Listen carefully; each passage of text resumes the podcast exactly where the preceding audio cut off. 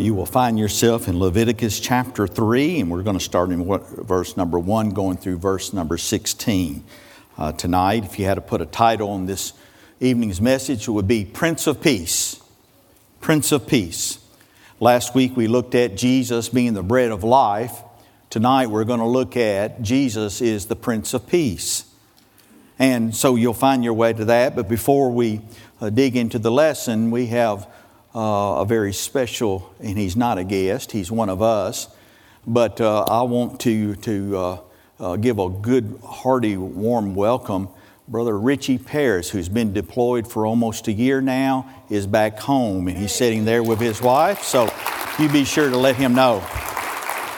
You appreciate what he's done for us and for his unit, and they, he got back. He has a leg injury, uh, and uh, he's going to have to go back to uh, Norfolk uh, to get some uh, rehab. Hopefully, no surgery, but that's a possibility. But continue praying for him uh, and for his dear family, and also be sure to thank him for his sacrifice.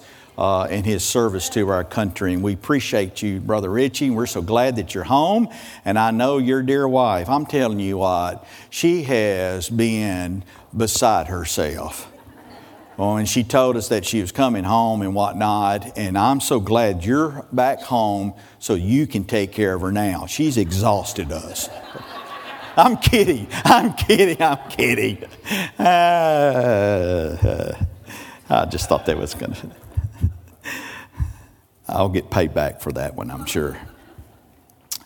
Here in Leviticus uh, chapter uh, number 3, verses 1 through 16, we have now come to the third offering that's made mention of. And this offering is uh, called the uh, fellowship offering, also referred to as the peace offering. And of course, it is a picture of the, of the Lord Jesus Christ. Remember, as we've gone through this book, uh, we've seen that in all these sacrifices, all these offerings, it's a picture of the sacrifice of our Lord and Savior Jesus Christ. And so uh, uh we, we see Him in this fellowship or this peace offering. Now, uh, would you agree with me tonight that we are living in a, a community, we're living in a nation, we're living in a world that's restless.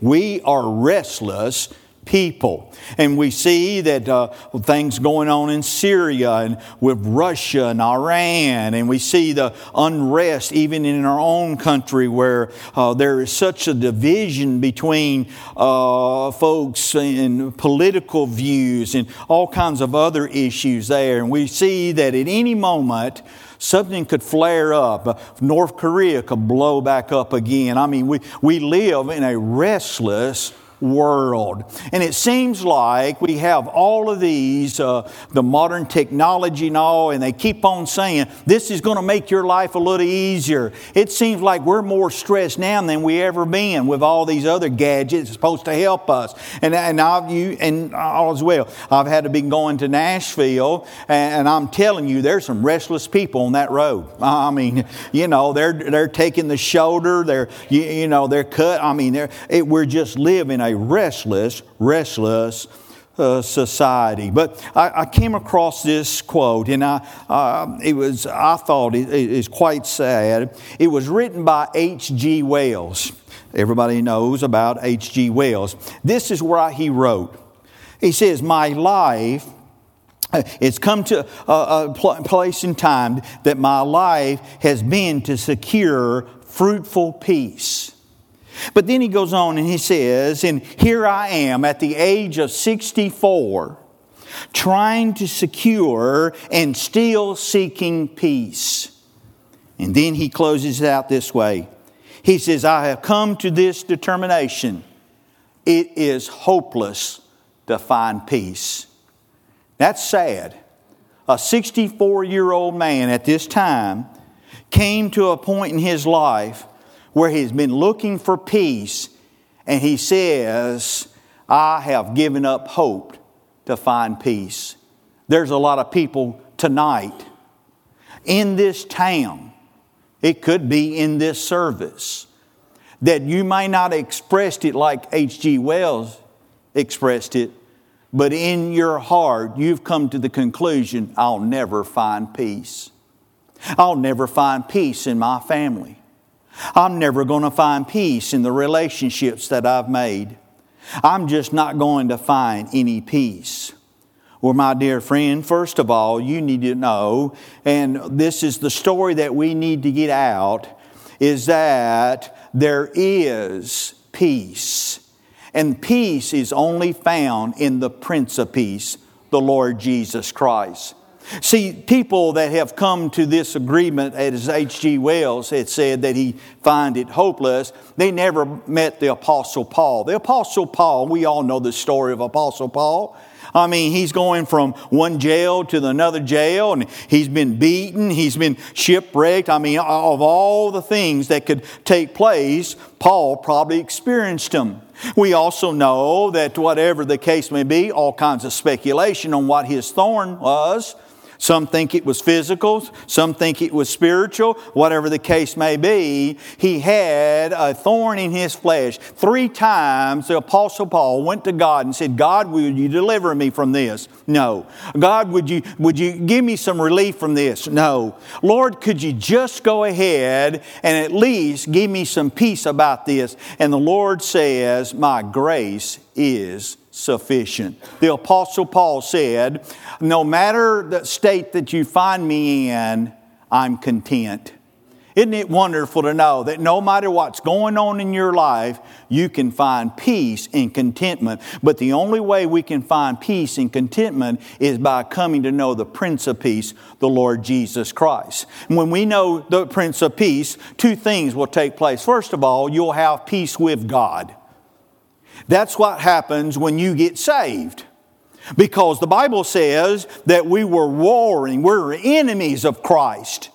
And when we came to realize that we're in need of a Savior, and when we uh, confessed and repented of our sins and called upon the lovely name of Jesus Christ, He gave us peace. Aren't you glad tonight that when you go home, you can put your head on your pillow and you can rest comfortable tonight because you have peace with God? But because you have peace with God, that means you can also have the peace of God. And the peace of God kicks in when you're going through trials and tribulations. And so we understand that. Solomon. Solomon, of course, wrote the book of Ecclesiastes. And you start reading the Ecclesiastes, you see Solomon uh, apparently did not have the peace that we're talking about tonight. And he started looking for ways that he could find satisfaction. He was looking for ways that he could have contentment. He was looking for ways that he could have peace. And he looked in all kinds of areas and all kinds of places and the, the phrase that keeps on resounding in the book of Ecclesiastes says, It's all in vain, vanity of vanities. But when you get, and as he starts to close uh, that out, he came to realize the peace that he was looking for can only be found in knowing Jesus Christ is your personal Lord and Savior. And so uh, here we see uh, the peace offering. And the peace offering is a beautiful picture of the, the sacrifice the Lord Jesus had, uh, uh, has made for us. Remember the burnt offering. The burnt offering was the atone for the sin. Uh, last week we looked at the grain offering. The grain offering, which was placed upon that, was a thanksgiving offering. It was a, an offering that we show our appreciation. It was an offering that showed that we were totally dependent upon God. It was an offering that said, Lord, because you have atoned for my sin, I can thank you. And now it moves on because of thanksgiving and because of what Jesus Christ done, uh, has done for us, we can also have fellowship. And when we have fellowship, we have peace, peace with God. So in verse number one, this is what the Bible says. It says, And if his oblation uh, be a sacrifice of peace offering, uh, it uh, be offered uh, it of the herd. Okay, remember we saw that there was three uh, uh, dealing with animal sacrifices. The peace offering was a animal sacrifice. We saw that it came from the herd. Remember the herd uh, was oxen or, or cattle, and that was for those who were a little more well-to-do.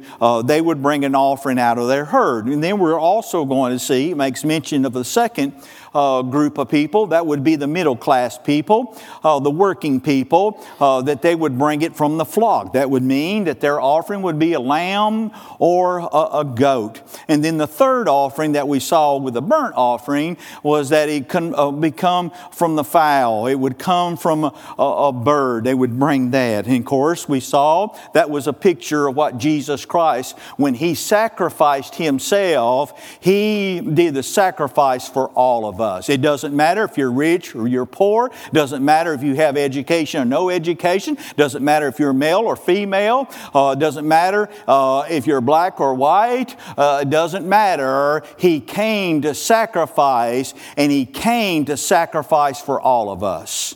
Aren't you glad tonight He came for all of us? Whosoever will can be saved because of that. And so he goes on and says of this offering, and if it be of the herd, and, whether it be a male or a female. Now, this is the offering uh, that, oh, remember we talked about this before, is that he had to be a male.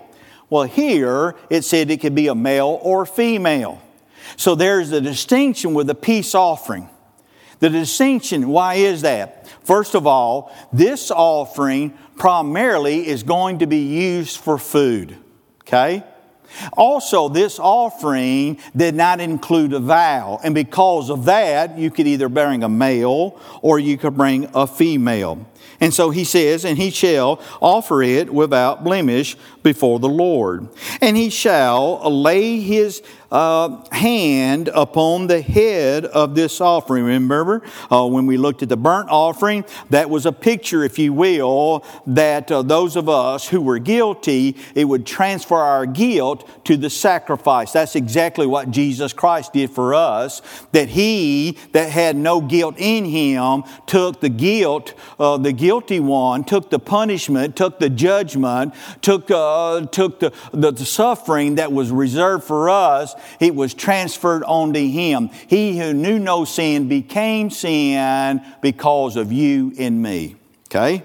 And so he put his hands upon of his offering and he killed it at the door of the tabernacle of the congregation. And Aaron's sons, the priests, shall sprinkle the blood upon the altar round about. And he shall offer of the sacrifice of the peace uh, offering, an offering made by fire unto the Lord, the fat that covereth uh, the inwards, and all the fat that is upon the inwards. Now, first of all, we're going to see in, in verses 1 through 3, but it goes on through verse number 5. We're going to see uh, it is a picture of the Lord Jesus being a servant. Okay? Servant. Now, why do we get that? Well, remember, he says they would either take a, a, a bull or, or, or a cow. Those are service animals. A cow could be used for meat, but the cow also could be used for milk. It, it provided a service to the people. The, the oxen, if you will, was the workhorse. They would put the yoke on that and they would uh, till up the ground with that. And so here, uh, the offering that was given, that's made mention in the verses that we just read, were service animals. That is a picture that the offering, the animal that was going to be sacrificed, was an animal that was a, a benefit and, and provided a service. That's exactly what Jesus Christ did for us. The Bible tells us that He came not to be served, but to serve us. And so, uh, what all does that mean? For it means that uh, because he's a servant. Now, notice that it talks about, and you look at that in little uh, in verses four through five. It starts talking about the fat, starts talking about the kidneys, and it talks about the liver. Now, when you read that, you're thinking, well, what's the big deal? It's a big deal. Understand, back in this time, those three parts of the sacrifice were choice parts. They were choice. They, they, they were told to take them and put them aside. What does that have a picture of? It helps us first to realize that God the Father sent the choice one, the Lord Jesus, to be our sacrifice. But it also means that when we partake of this offering, that when we accept Jesus Christ as our personal Lord and Savior, who, who sacrificed himself for us, that I'm to serve him and I'm to serve him with the best that I have. God deserves the best. He doesn't deserve leftovers. He doesn't deserve uh, an afterthought. He deserves the best. Why? Because He gave His best. He gave His best for us. And, and so we see in Matthew chapter 20, verse number 28, this is what the Bible says about Jesus. He said, He came not to serve, but He came to give His life for us. He served us by giving His life. And because He gave His life, because He died for us, we can have life. And we can have life for all eternity. But the Bible doesn't stop there. The Bible also says not only do we have eternal life because of the sacrifice of the Lord Jesus, but we also have abundant life. And He keeps on blessing us, does He not? Many of you, if I were to ask you, could you give me a testimony of what God's done for you just this past week? I dare say most of us would stand up and says, well, I'm telling you, Brother Mike, this is what the Lord did for me this week, or today, this is what the Lord did for me. Uh, maybe you're here and says, well, you know, I don't know if He's really done anything for me. Well, if you're saved, He done something for you, okay? And, and so we recognize the fact that He has uh, given us, oh, oh uh, now, Oh, notice this also that this offering, as I made mention, was for everyone. This, this is another distinction between the other offerings. This offering was consumed by everyone. Everyone was able to eat of this offering. Solomon in 1 Kings shows us a picture that when the dedication of the, of the temple, he, had a, he offered up 142,000 peace offerings. It was said that the people ate upon those offerings for two weeks. What is that a picture of? The Lord Jesus just keeps on giving us, keeps on giving us, keeps on feeding us. But we, uh, we have to understand is the only way that we're going to benefit from this is that we must have fellowship with Him. How do we have fellowship with Him? By having a relationship with Him. And if we have fellowship with Him because of our relationship with Him, our relationship will show in the way we serve Him. And when we're serving Him, that's where we get peace.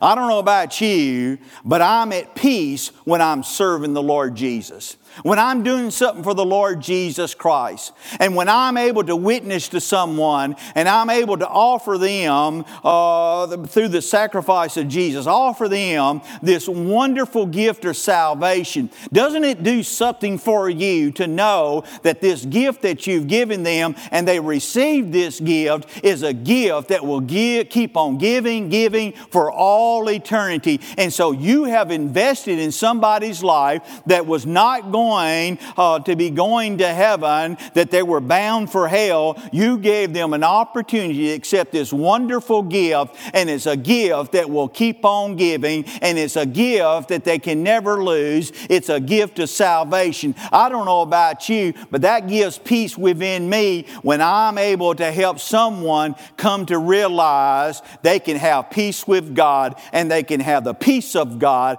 by accepting this sacrifice of what he's done for us. And so, in Matthew, uh, in Philippians, I'm sorry, Philippians chapter 2, verse number 7, he says, talking about Jesus, he says that he came of no reputation and he came as a servant. And so we see that the Lord Jesus is a picture here of being a servant. But I want you to pick up in verse number six. In verse number six, we're going to see the Lamb of God. Now, we're going to see reputation, so we're not going to read the whole. it's repeated. So it's one of the things that you'll see in Leviticus. Uh, one of my um, uh, Jewish friends told me that when I was, I told them that we were doing a study through Leviticus, and uh, she said, Well, that's boring.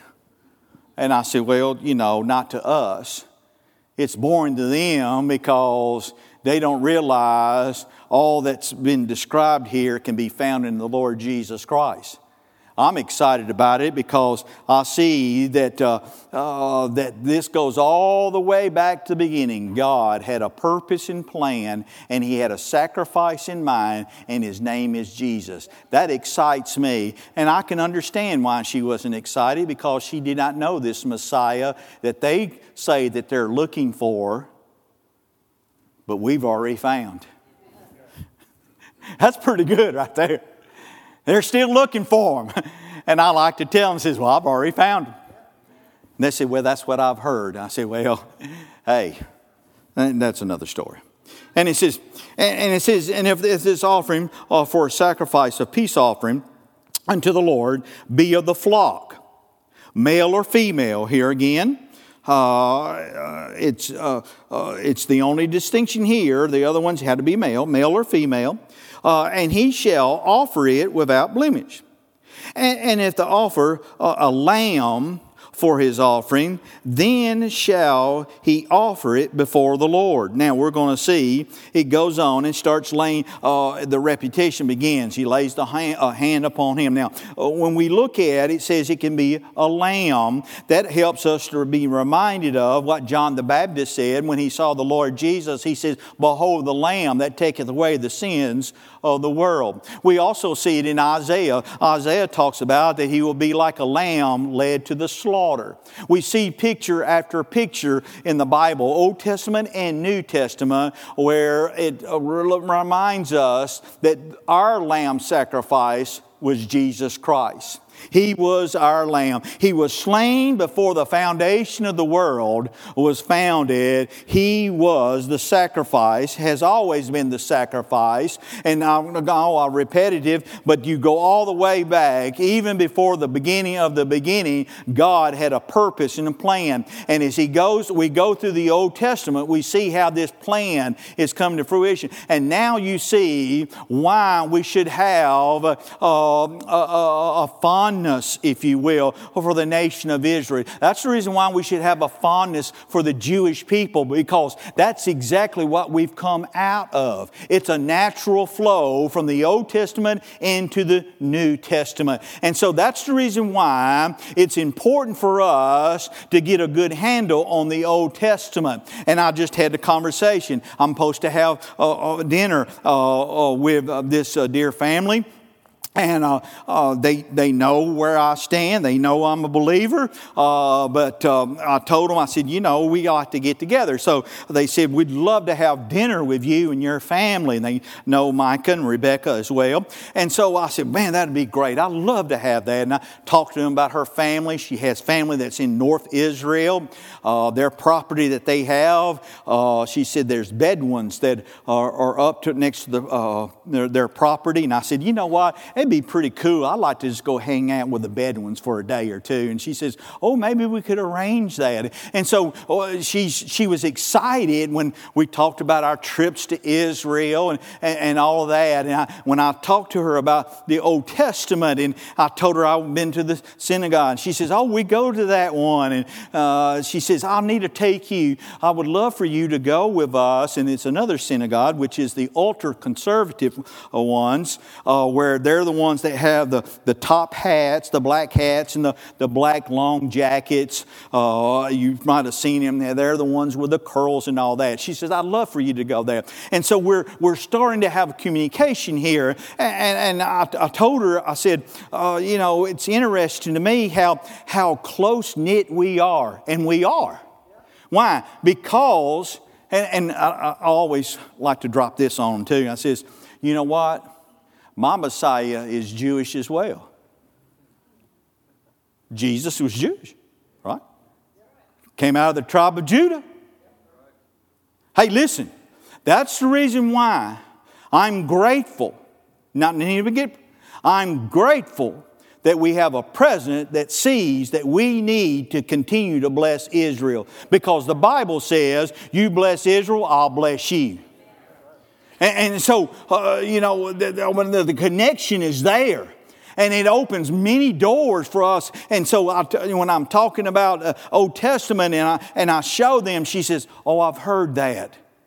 But, she's, but she still wants to, to, to interact with us. She says, well, have to be in October. September is a full month for the Jewish uh, people because they, they have their, the new year, which uh, they just celebrated. They have uh, Yom Kippur that's coming up, the Day of Atonement. They have the Feast of Tabernacles, which comes up the end of September. And so oh, we started talking to them about that. And, and, and you see how all of that is a wonderful picture of what is to come. Jesus was a fulfillment of all of this. He fulfilled every bit of it. And so it goes, and we see that he's a lamb. He was a lamb that was slain before the world was even established. In Luke chapter 9, verse number 23, he says, Now, uh, this is what you have to do. If you want to be a follower of me, you must deny yourself and you need to take up your cross. Now, we see the cross. It means a lot of things to a lot of people. The cross, for some of us, uh, it, it, you know, we have jewelry, and I, and I have nothing against that. I have a cross around my neck. But the cross is more than just a piece of jewelry. Also, when you look at the cross, it should help you to understand the cruelty and the suffering that took place on the cross. Jesus died on that cross so that you could go free. Jesus sacrificed himself for us so that we could go free. But we also, when we look at the cross, it should, uh, it should um, motivate us that we need to be serving even more. The cross, when I look at the cross, I see not only the suffering and, and the shame, but I also see the glory of the cross, the glory of the cross. Because if there was no sacrifice on the cross, then we would not be able to go free. If we did not have the sacrifice that was taking place on the cross, every one of us tonight would be distant and doomed for hell. Every one of us. We would have no hope tonight without the cross. And so the cross is the central theme. The cross was the central theme in the Old Testament. The cross is the central theme of the New Testament. The, the Old Testament and the New Testament is bridged together by the cross. It's the cross that brings it together. It's the cross that shows us the fulfillment that we can have. It's the cross that helps us to understand I can have fellowship with a holy God. I can serve a God, uh, and the only reason why is because of the bridge, because of the sacrifice. And when I have fellowship with Him, I can have peace with Him. And the only way I can have peace with Him is accept His sacrifice. But then, it goes on and says that in Philippians chapter 3, uh, verse number 10, it says, If you want to know him, I'm paraphrasing him, you must have suffering or fellowship, fellowship of suffering. If we're going to connect, if you will, if we're going to have fellowship with him, it has to become by way of suffering. There's times when we'll have to suffer for the cause of Jesus Christ. You may have to suffer in your body. You may have to suffer, or whatever the case may be, but there comes suffering when you serve the Lord Jesus Christ. And these wealth and health and name it and claim it crowd, they, they are not teaching the Bible what the Bible says. The Bible never said you were, when you got saved, all your problems will go away. Matter of fact, it says right the opposite. It never said that because you get saved, you're always going to have everything going well. Quite the opposite. It says that if you're going to follow Jesus Christ, there's got to be a cost involved and there's got to be some suffering involved. It'll cost you something to serve the Lord Jesus Christ. You will suffer persecution. You'll, many of you have spoken of the fact that because you've gotten saved, you've been isolated from your own family. And today we see oh, Muslims that are coming to know Christ. And, and I saw it uh, talking with those that have been in the Middle East uh, that they totally lost their family. Their family wrote them off as dead because of their faith in Jesus Christ. So we got to understand following Jesus is going to cost you something.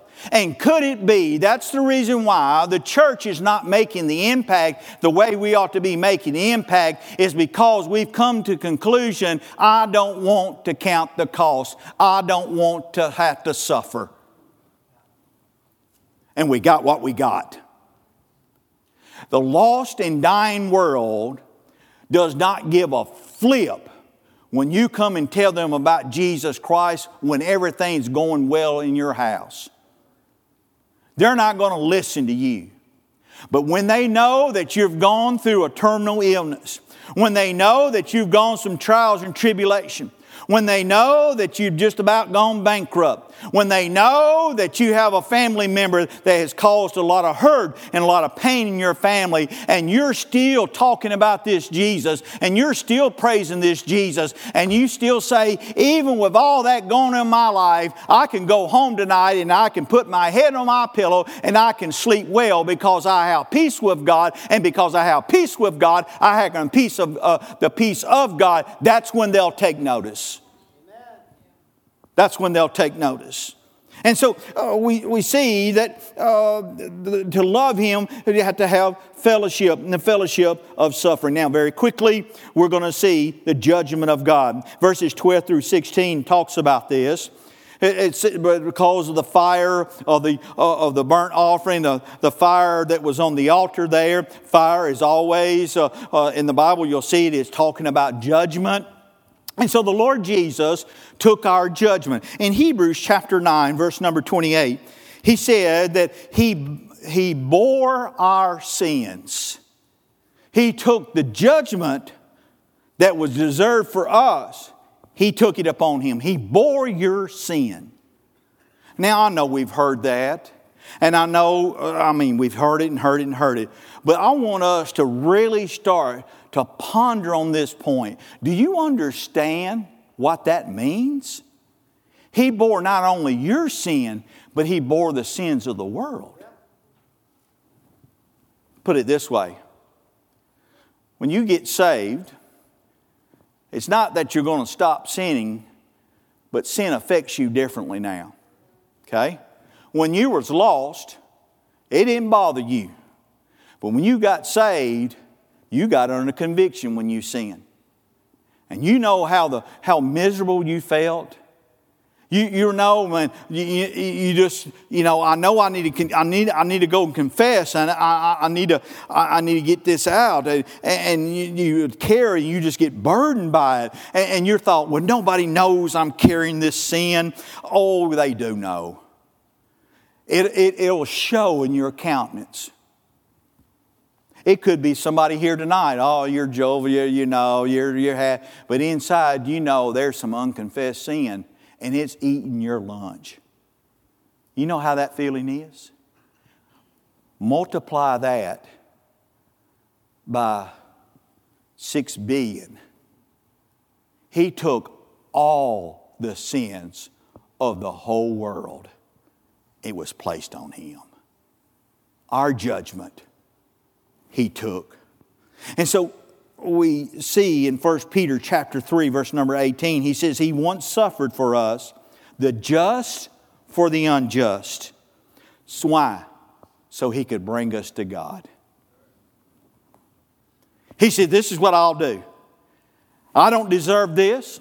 I'm the innocent party here, just like these little these animals These animals were innocent, but yet they were taken for the sacrifice. Remember the hands that were placed upon them? The one that was guilty now transferred his guilt over to that animal, and that animal that did not know anything, that was that was had no guilt, any innocent lamb, took that burden and was placed on the altar, and that person's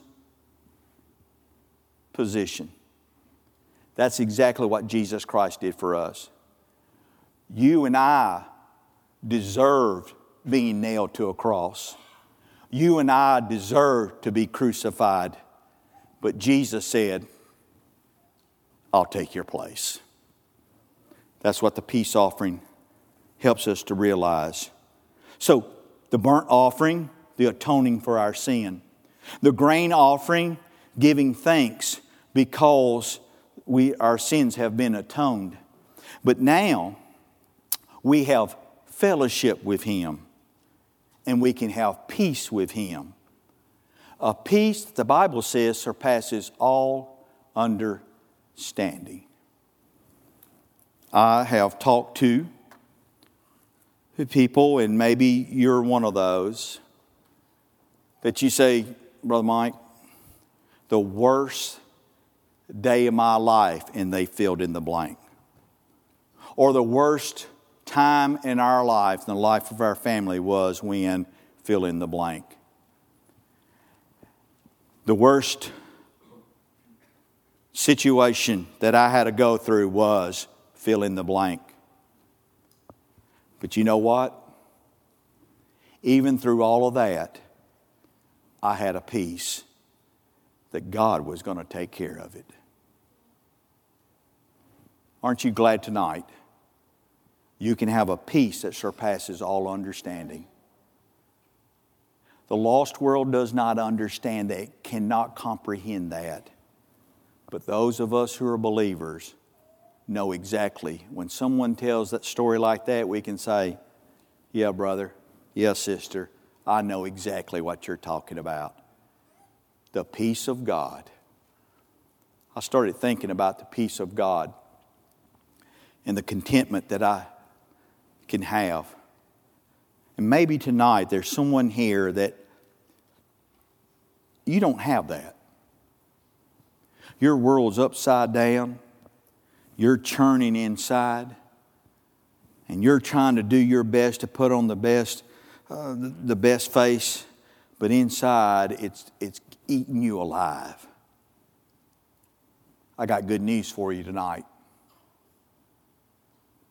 Jesus Christ can give you that peace, but you have to have fellowship with Him. And because of our fellowship and because of our peace, we have service. Very quickly, very quickly.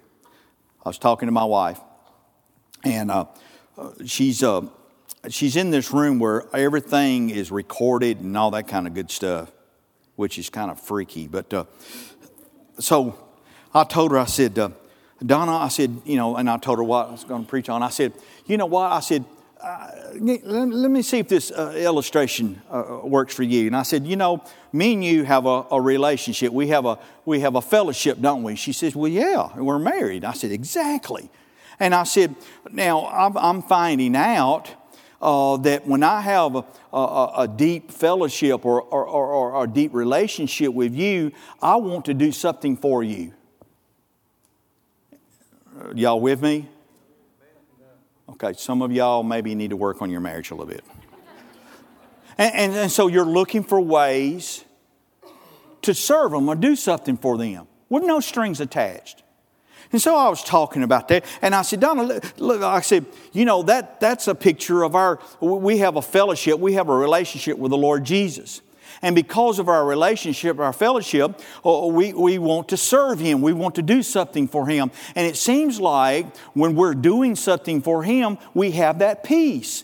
And I said, just like in our household, when we, we have the right fellowship and we have the right relationship, and, and you're looking for ways to, you know, serve me, and, uh, and I'm looking for ways to serve you, do you, have you noticed there's peace in the house? Is it not? There's peace in the house. Why? Because we our relationship is getting stronger and stronger. And because of our relationship getting stronger and stronger, we're looking at, we're going out of our ways. Hey, I want to do something for my wife. You know, you're thinking about instead of me going and getting a, you know, new gun or something like that, I need to go and get her a ring. I know I'm really going over the top here, but, uh, or, or something like that. And then she's looking, she says, you know what? I don't need that new ring. I need for him to get that new gun. And, and you know, which is not, not good you know, for a man that can't see. And, and so, uh, you know, I have an illustration here. And, and so, and, and, and I told her, and, I, and, and I'm just going to be honest with you. I mean, we've had our trials and we've had our bumps and bruises along with our marriage, but it seems like when our fellowship is like it's supposed to be, there's peace in the house. And we know there's peace in the house because we're wanting to serve one another. That's exactly where we're at in our relationship with the Lord Jesus Christ. You, you can know that you're strong in your relationship relationship because you're looking at ways to serve Him. And when you're starting to serve Him, you start having a peace. You got something inside you, no matter what goes on, uh, no matter what falls around you, that you say, you know what, man, I have a peace that surpasses all understanding. And the only way I can explain it is because I have a fellowship with a loving Father. And I want to serve Him. And I want to, and it's amazing to me when we go in those times when we're in trouble trouble and things are not going well, relationship way, the first thing we want to do, we want to bail out of the very thing that's going to help us through those times. We start dropping out of the church. We start getting out of fellowship. And when we get out of fellowship with Him, we're going to get out of fellowship with one another. Isn't that the way the church ought to operate? That we have a fellowship here. We are a fellowship. That means that we love one another. We have a relationship with one another. We're brothers and sisters in the Lord. And so I'm looking for ways because of my relationship with Him. I want to serve Him. I'm now, because I'm wanting to serve Him, I'm wanting to serve you. And, and so this is why we're knowing that we can have a peace and that we can have unity and we can have a sweet? Remember when the offering went up? There was a sweet smell that went to the nose, nostrils of the Lord Jesus. I don't know about you, but when he thinks of the fellowship here, I hope he thinks about, oh, it smells so good because of their fellowship and because their service, and I'm going to give them that peace.